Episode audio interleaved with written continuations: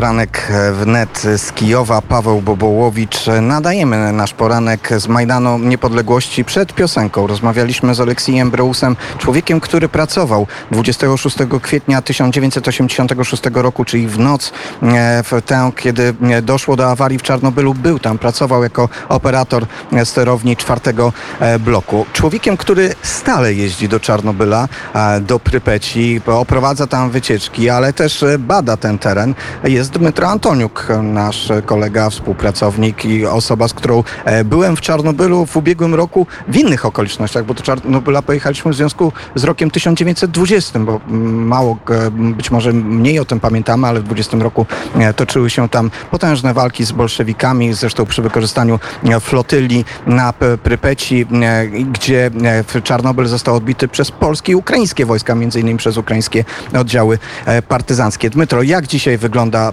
ta strefa, jak wygląda problem skażenia? Olbrzymia liczba turystów w ciągu ostatniego roku. Czy to miejsce jest bezpieczne, czy to miejsce jest groźne?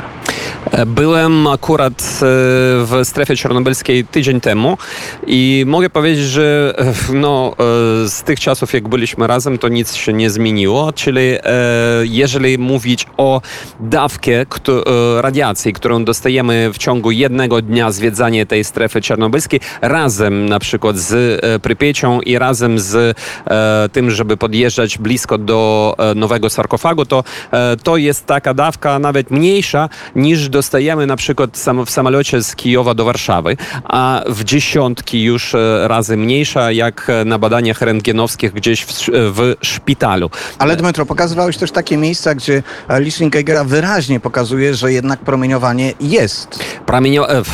Oczywiście w tej strefie czarnobylskiej ona jest podzielona na 30-kilometrową strefę i 10-kilometrową strefę, czyli w tej 10-kilometrowej strefie tak zwanych punktów gorących jest sporo. Oczywiście,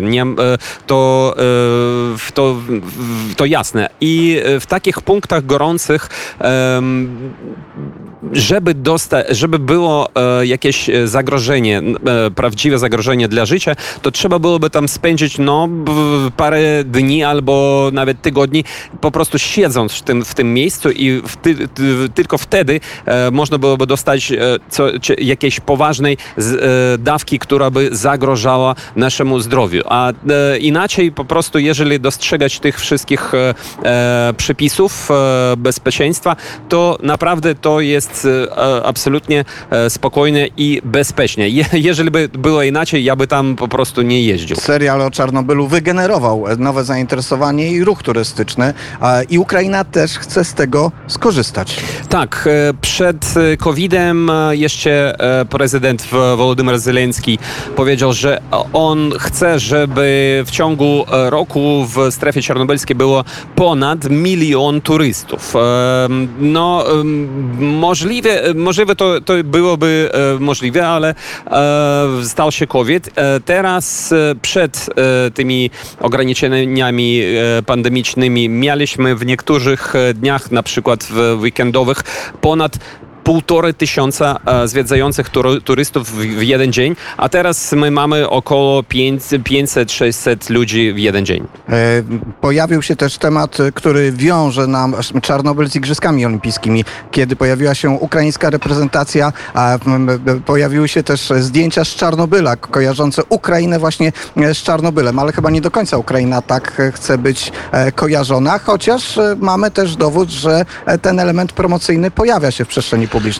Jak najbardziej. Teraz Narodowy Bank Ukrainy wypuścił 5 hrywień specjalną monetę z konikami Przewalskiego, czyli dzikimi tymi konikami, których spotykam często w strefie i skoro jest specjalny taki, można powiedzieć, medal, to już powiemy o medalach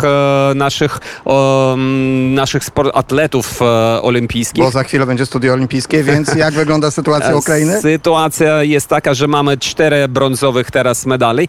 Jesteśmy na 55 miejsce w tej tabeli, ale Polska jest na 48, bo dostała 1 srebrną medal. Co się dzieje na Igrzyskach Olimpijskich? Oczywiście zaraz się dowiemy ze studia olimpijskiego. Radio Poranku.